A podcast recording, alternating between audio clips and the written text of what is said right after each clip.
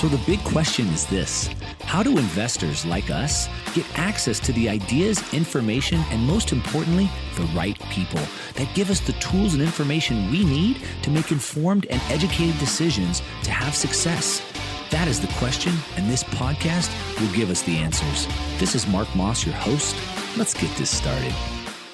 Hello and welcome to another episode of the Market Disruptors podcast. Today I am joined by Matt Gertler and he is general counsel for Reserve Stablecoin.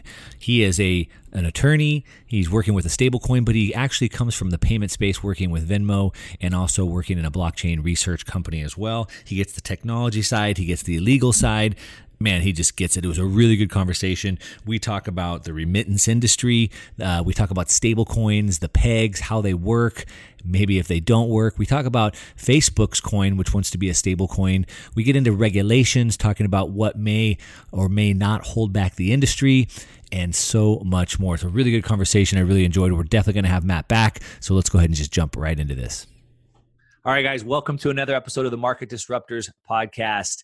Today, I am with General Counsel of Reserve Stablecoin, Matt Gertler. And uh, we've had some conversations before in the past. He's super knowledgeable. I'm excited to dig in today because there's some new developments in the stablecoin space I want to jump into. So, anyway, welcome, Matt. Great to be here, Mark. All right, good. I'm, I'm, happy to have you. Happy to jump into these conversations today. So, um, I gave you a quick intro, but for those um, that are listening, why don't you just kind of tell us who you are uh, and how you got to the blockchain space and what you're doing right now? Sure. Um, I got involved in the uh, blockchain cryptocurrency space back in 2013, around the time that the BitLicense was being proposed. I had been working uh, during my one of my summers during law school at Venmo, helping them apply for money transmitter licenses Mm. And New York basically took their money transmitter statute, made it more onerous, and applied it to a technology rather than how technology is used. And so um, I got involved with my background at Venmo and uh, uh, trying to fight against the BitLicense at the time. And I thought, you know what? There are a lot of problems in our financial system, predominantly dealing with remittances, cross-border payments, um, clearing, and sort of the time. And I realized that cryptocurrencies generally, or blockchain generally, would be a potential solution to this.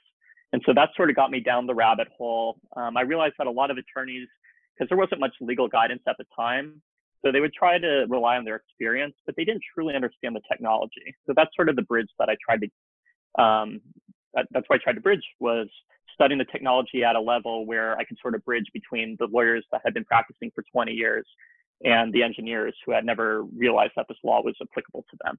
Right. Um, so to speed up um, my um, background, I worked in big law, a law firm called Milbank.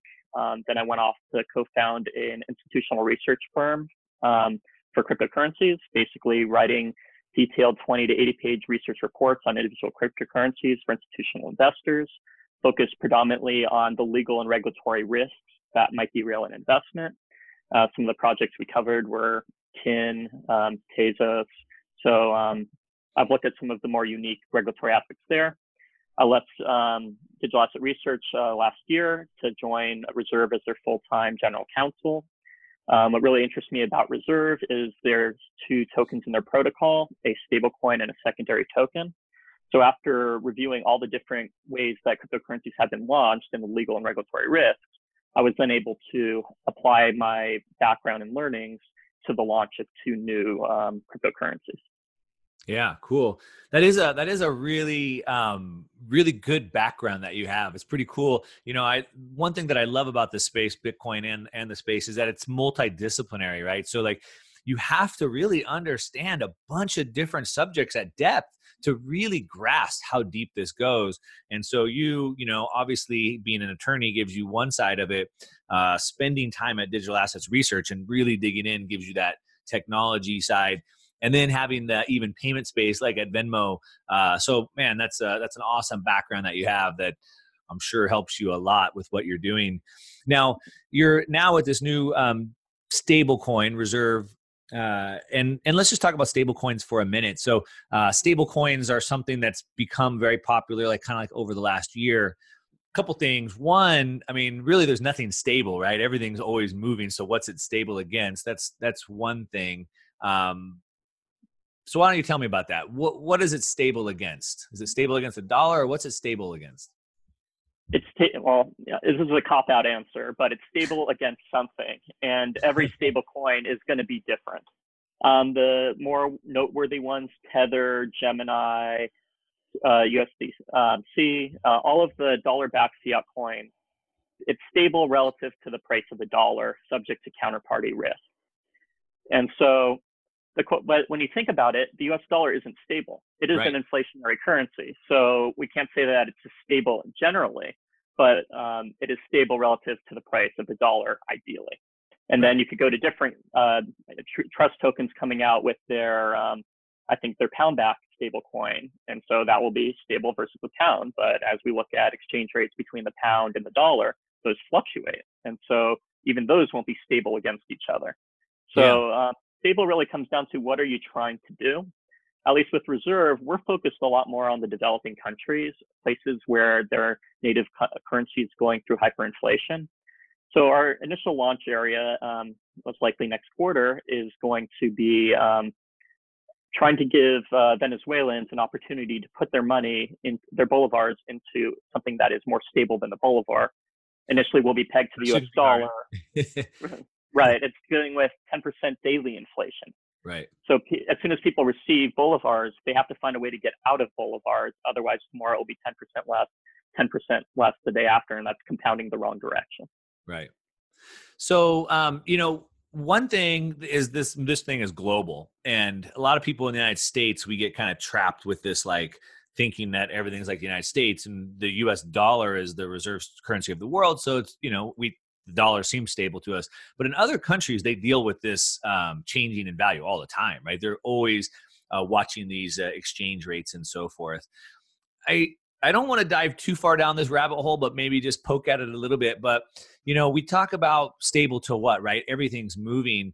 And it's interesting. I mean, if you really want to go into the history of money for 5,000 years, the world kind of was on the gold standard really up into the early 1900s. And so, and really, uh, I believe, and, and history shows that for a few hundred years, from like the 1400s to the 1700s, the world saw massive prosperity when the whole world was on this unified gold standard.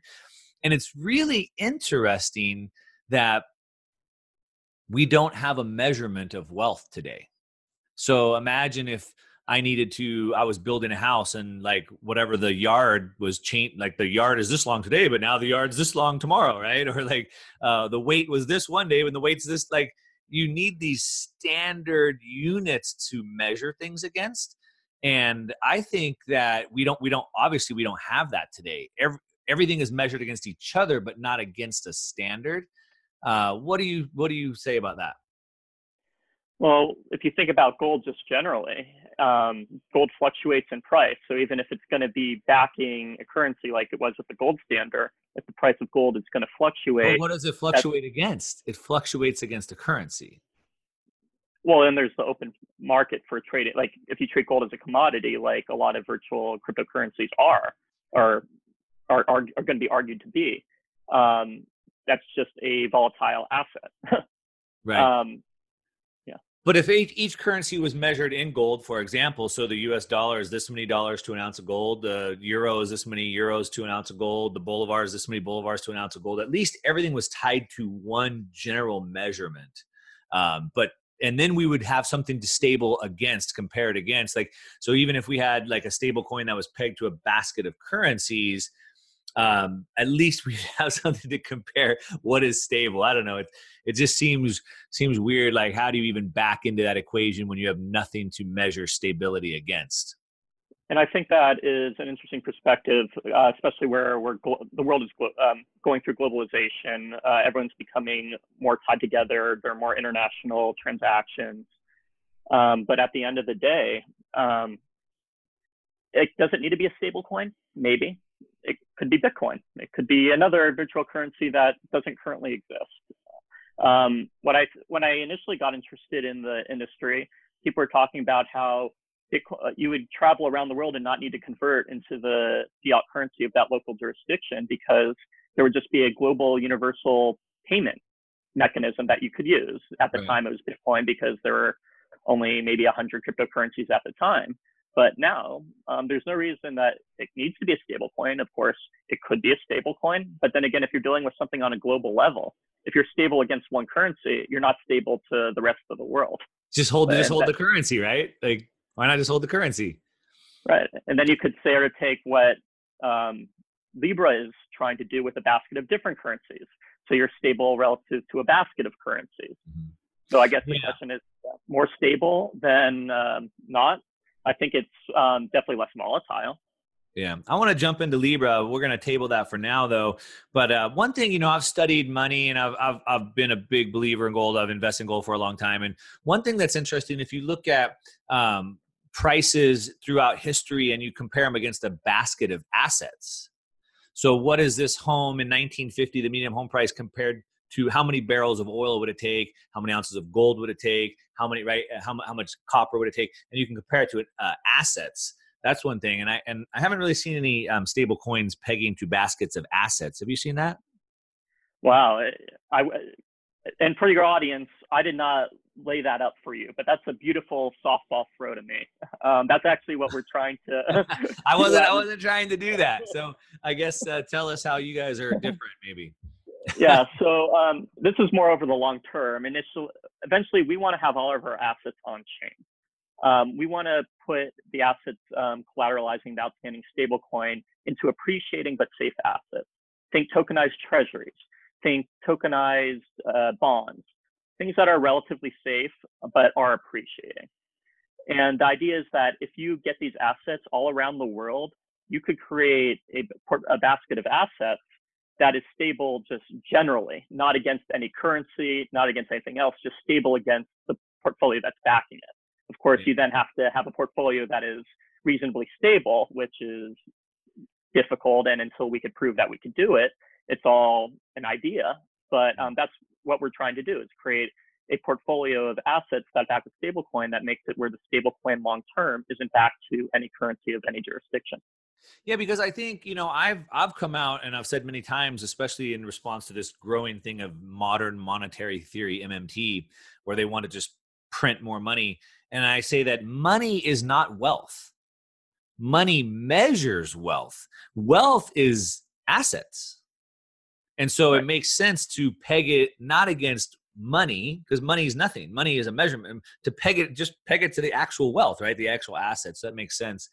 Um, so why? Uh, so so these stable coins have really started to get popular. We've seen a bunch of them jumping up. A bunch of big companies, institutions, VCs, et cetera, are jumping on board with the stable coins um, I want to know why people should care about stablecoins. I want to know why companies want to develop stablecoins, and why do individual people care about stablecoins?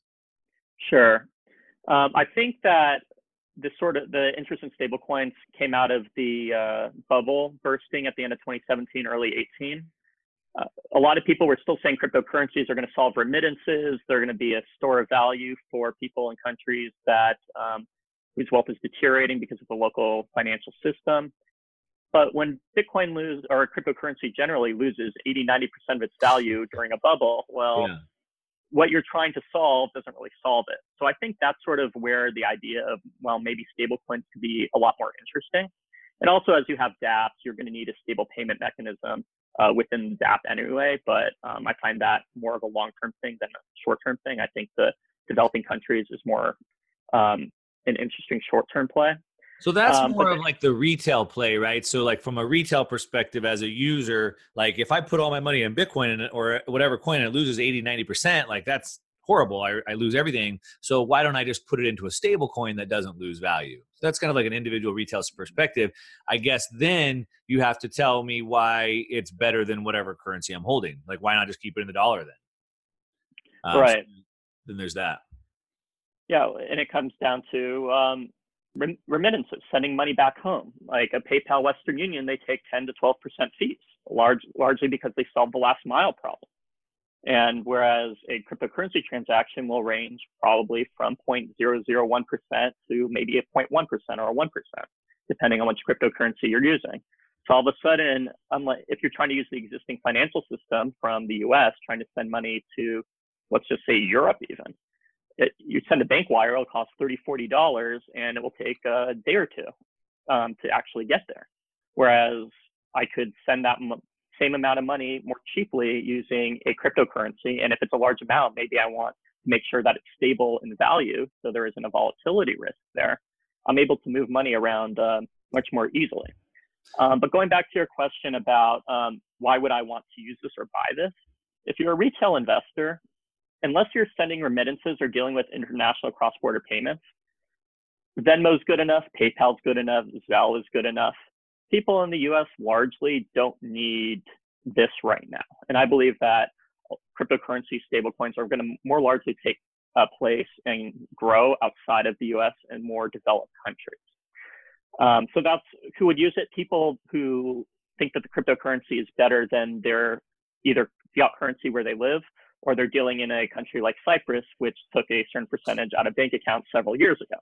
Right. And so that's why a retail person might use it.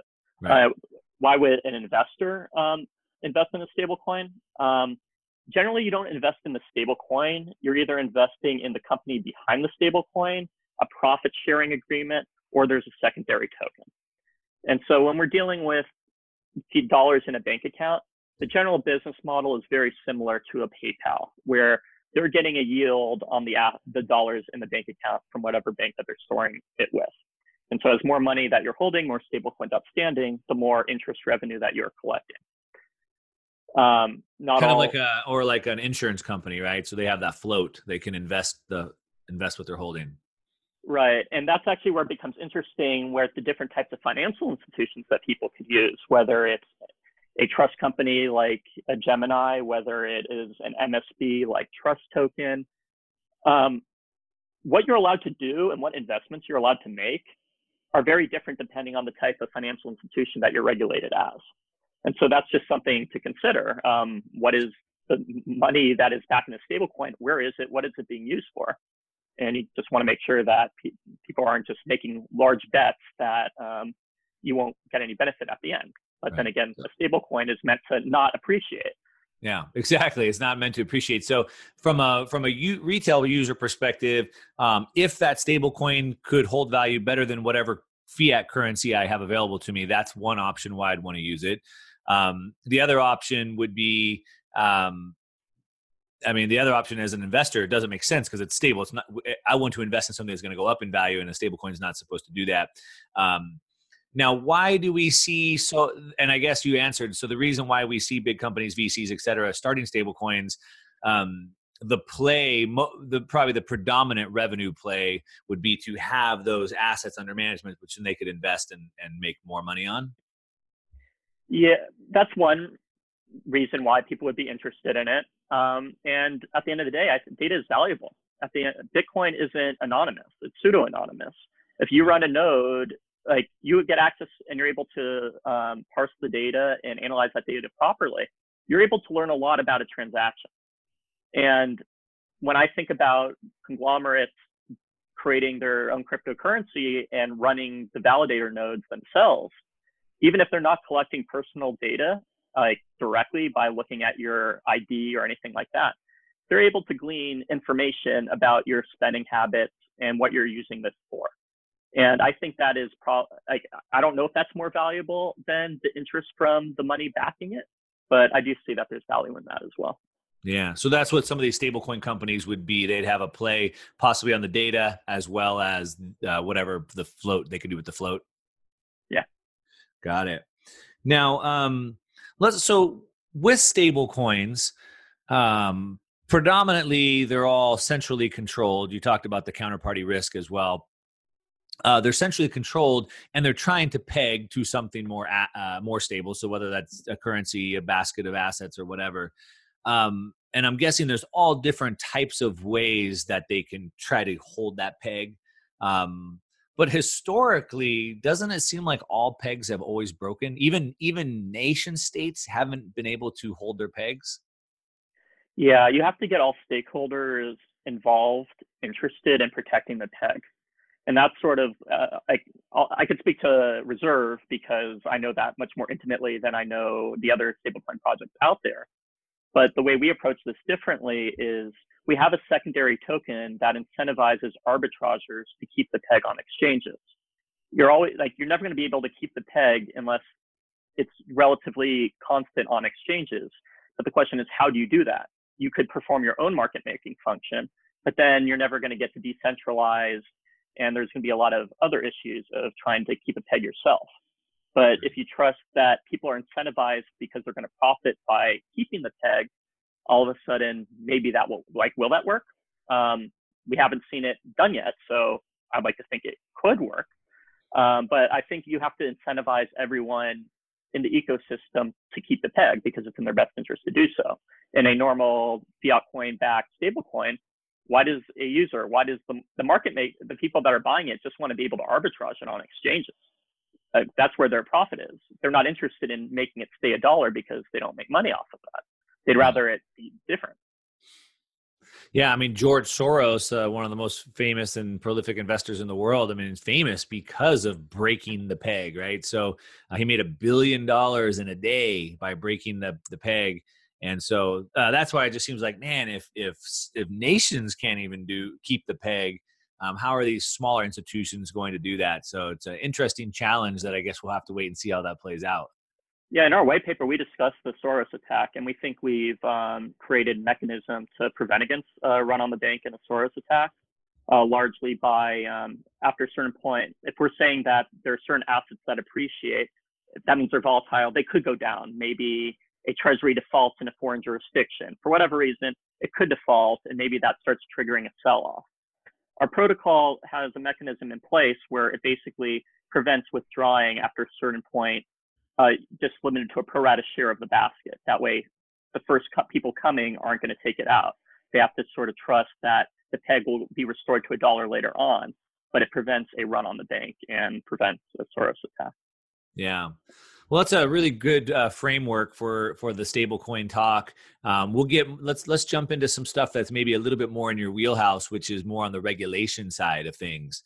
Um, obviously, you understand the technical side very well with your background, and so thanks for jumping into that with us. But on the regulation side, you talked about like working with Venmo and the problems they had even transferring money.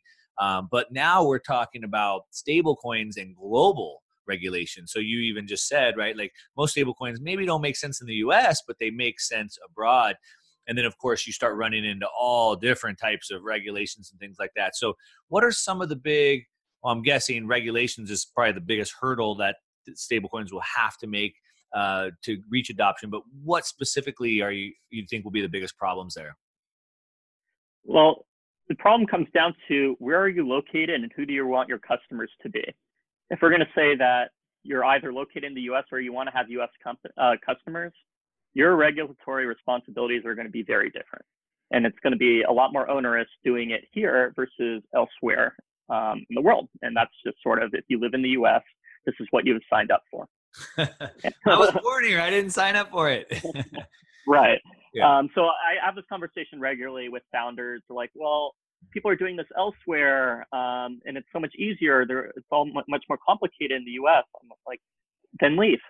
but, you, but, but you said specifically stable coins. Really, the target market is out of the U.S. Right.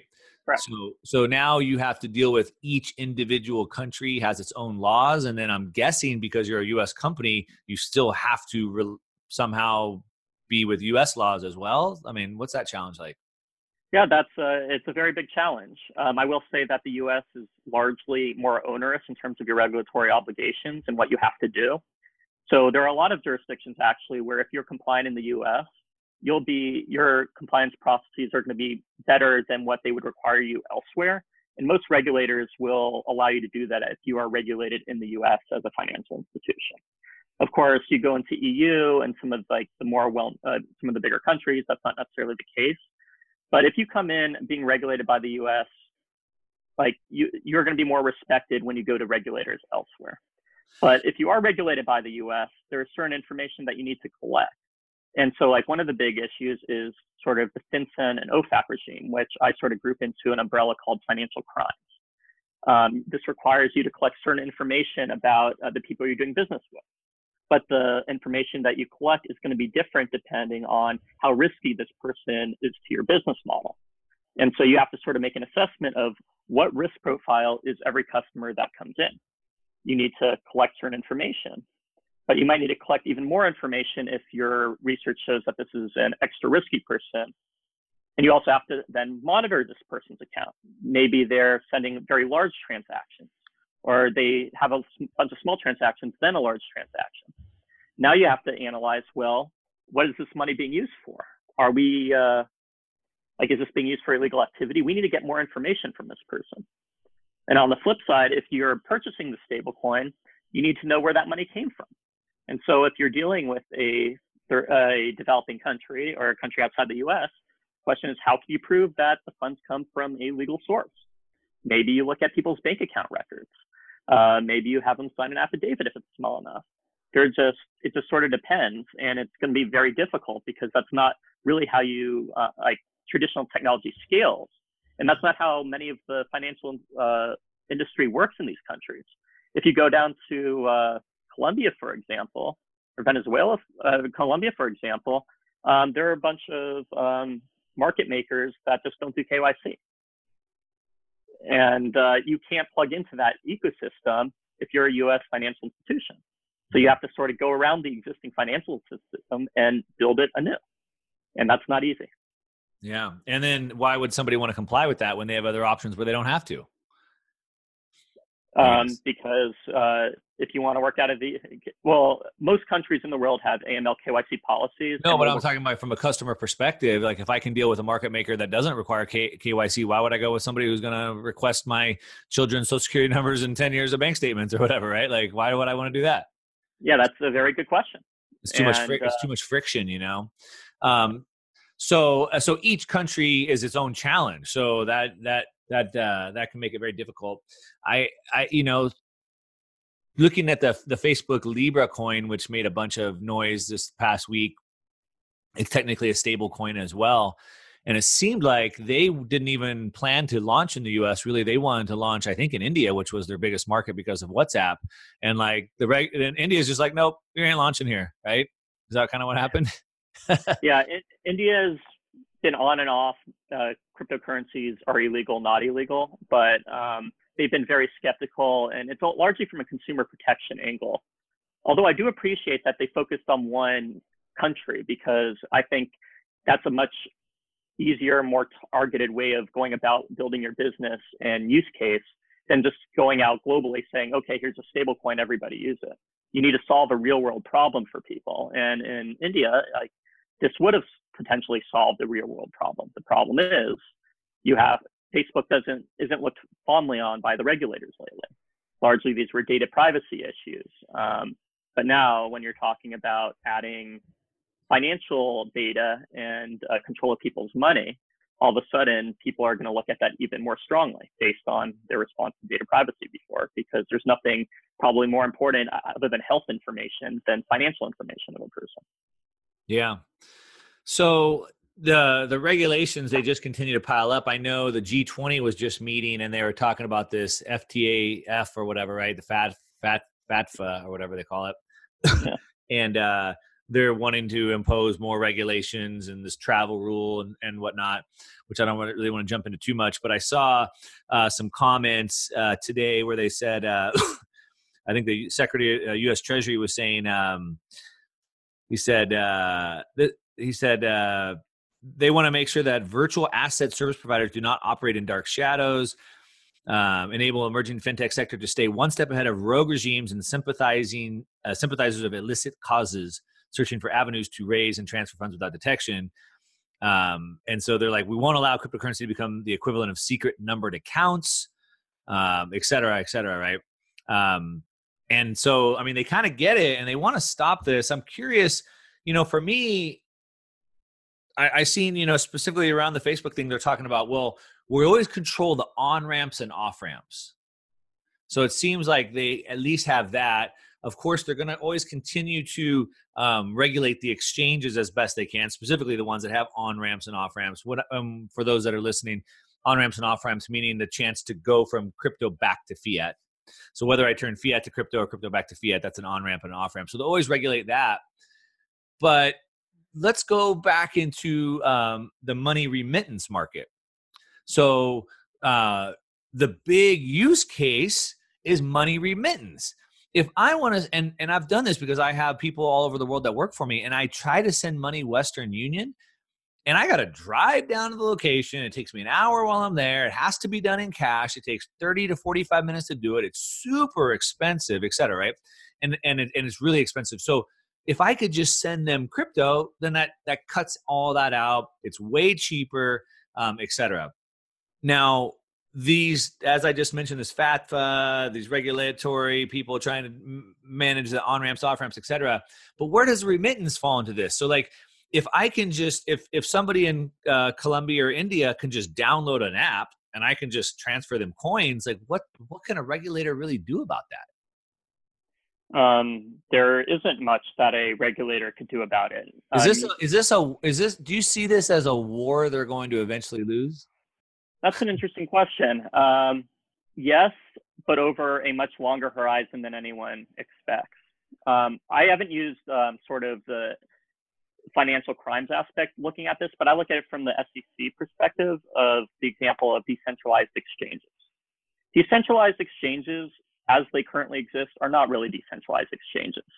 Yes, they're no, they're not taking custody of funds, so that's an argument but you know who's building you largely know who's building it. You know who's behind the project. You know who put it out there. You know who's responsible for upkeep who to go with problems.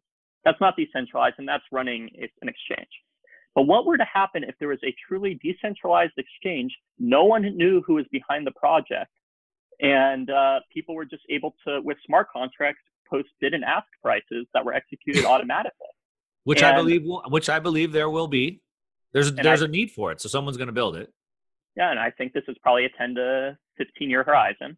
Um, some people might do it quicker. You might think way, it's uh, way, way, way, way sooner, hopefully. But anyway, go ahead. Right. But yeah, the question is, there's no one to go after. At the end of the day, you can't turn off the like. There's no servers to turn off because they're it's around the world. And so, what happens when a regulator can't regulate the thing that it wants to regulate? It? So they um, control the on ramp, off ramp. But if I never need to get on or off, what are they going to do? Right. And what happens when you could then spend that in the real world? Right. At like the market. That's a real question. The thing is, we're not at that point yet. We're currently dealing with uh, ICOs, quadr- uh, quadraga, quadriga um, exchange um, runaways. Um, we're dealing with much larger fraud and other things right now where I just don't think that's really on the regulator's mind. There's just so much low hanging fruit right now with bad actors that that's who regulators will go after first. That's not to say that they won't go after others later. But what you yeah, said, I, yeah. I was curious, someone coming from Venmo and then working on a stable coin and then the remittance market is the big piece there. and the regulators are trying their best to stop that from happening.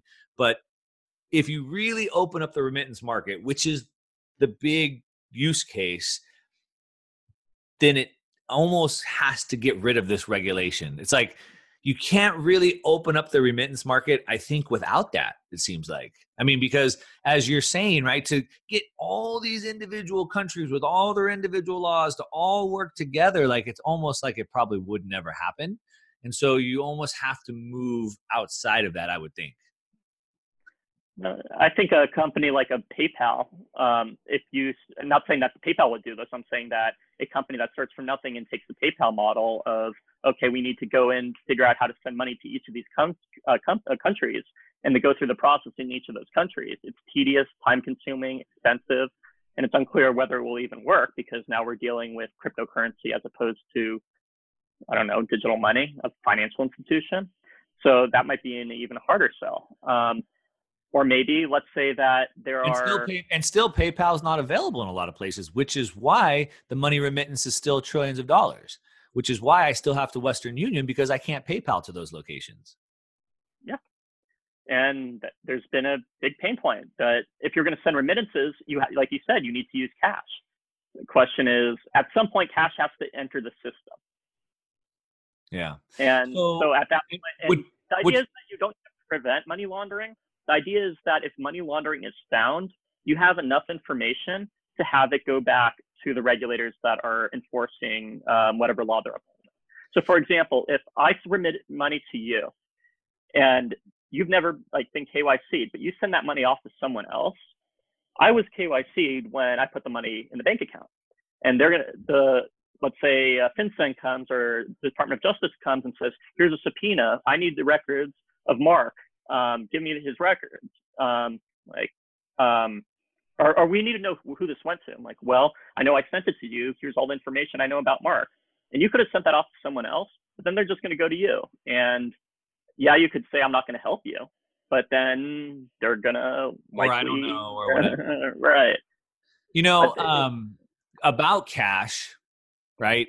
I mean, none of this was even around 50 years ago. The whole world was cash. I mean, when they when they raided Iraq, Saddam Hussein had pallets and pallets and pallets of cash. I mean, even just a few years ago, the Obama administration sent planes of pallets of cash to Iran. Pallets of cash he sent in the middle of the night to Iran, right? Um, and so like all this like financial regulation as to like we need to know where every single penny is going and who's who it's all this is all brand new isn't it um, yeah well if you want to even go back to like 2007 2008 in the financial crisis i forgot which bank was getting a bailout i don't want to say the wrong name but um, they needed an infusion of like a billion or two billion dollars um, and this was before monday the bell opened on monday but banks are closed after 5 p.m. on a Friday. And so there was no way to wire this money. So someone had to fly on a plane with a multi billion dollar check uh, to New York from Japan to be able to get the money there in time. And yeah, this could have, we didn't have this solution before, but you're saying going back even further, it was all cash. Yeah, and that's our legacy financial system is so, something that so was this this gets into philosophy uh which like again we always have to dip into this but like all this regulation like it, it's it's all new. Like is it really even that important? And the world hasn't always operated like this. And so if it hasn't done has if it hasn't been like this for very long if we operated fine without it do we need it and couldn't we just move to a crypto only remittance market where we don't have it anymore i mean is the world going to end uh, no, it's the crypto utopia, but um, we're not starting with a blank slate. We're starting with many uh, existing financial regulations. Um, most recently got more onerous back during the financial collapse because um, the free market was greedy and we decided to bail out um, a lot of these companies.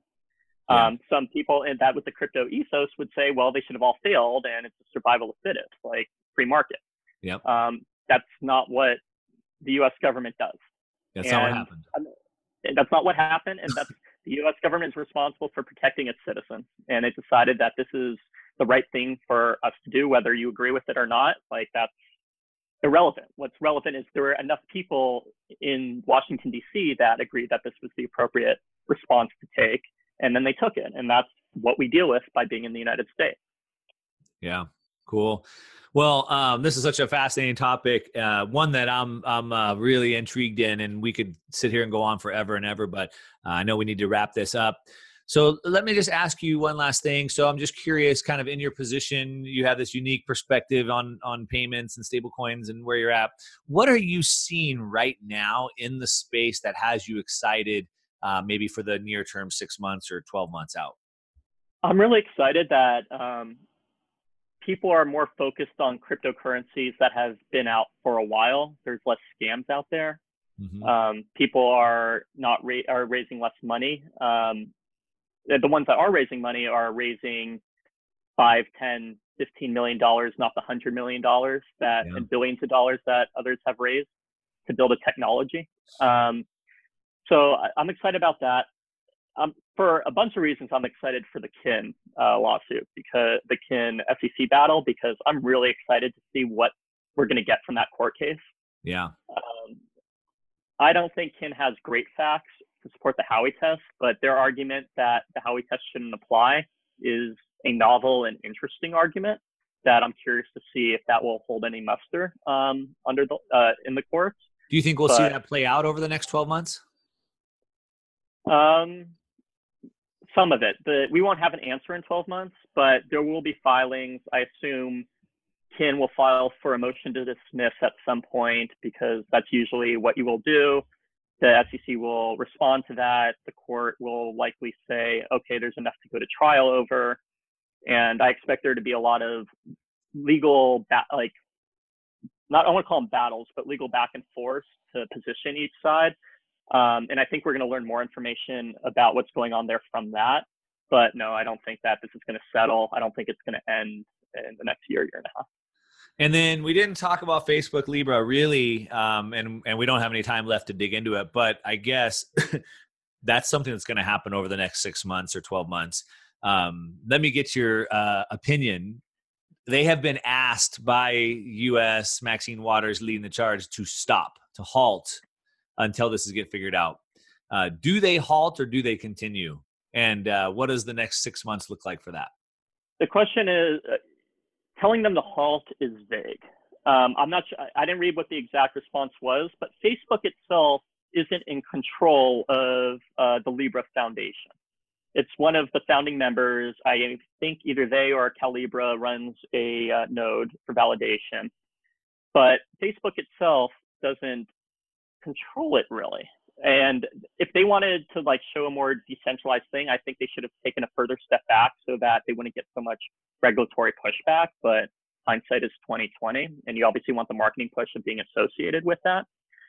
I think what I'd be more worried about is you had already been approached by several regulators who were talking about Facebook breaking up tech, big tech companies. And regardless of how you feel about that, when you add financial to something when you're already being talked about as being too big and controlling too much of people's lives, well, but now, now really got too big. yeah, so it was just a very poor timing. And so ultimately, I don't think Facebook has any legal obligation currently to stop doing it.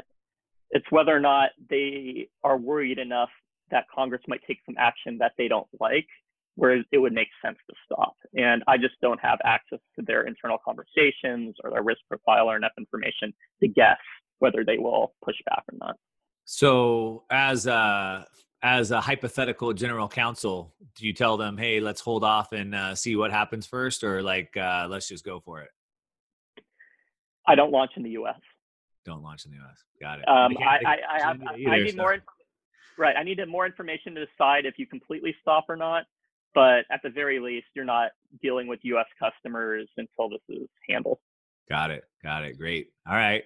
Well, thanks for sticking your neck out on that one. I know that's uh, that's always a tough one. Absolutely. Uh, well, anyway, anyway, Matt, I know we went a little bit long. Thanks so much. It was a great conversation. Uh, love talking about this kind of stuff, and hopefully everyone enjoyed listening. Now you have some really good perspectives. Where where would anyone keep up with you if they wanted? Um, you can follow me on Twitter at ma Gertler, or on LinkedIn, you could add me, uh, just Matthew Gertler. Great. All right. Well, good stuff. Uh, thanks for taking the time to talk today. It's been my pleasure. Have a great day. Hey, if you like this episode of the Market Disruptors podcast, please help us take this to the top of the podcast charts. Just please do me a favor and rate, review, and subscribe. Taking 15 seconds to just leave a quick review goes a long way in helping us reach more people and disrupt more markets. I really appreciate you listening, and I'll see you next time on the Market Disruptors podcast.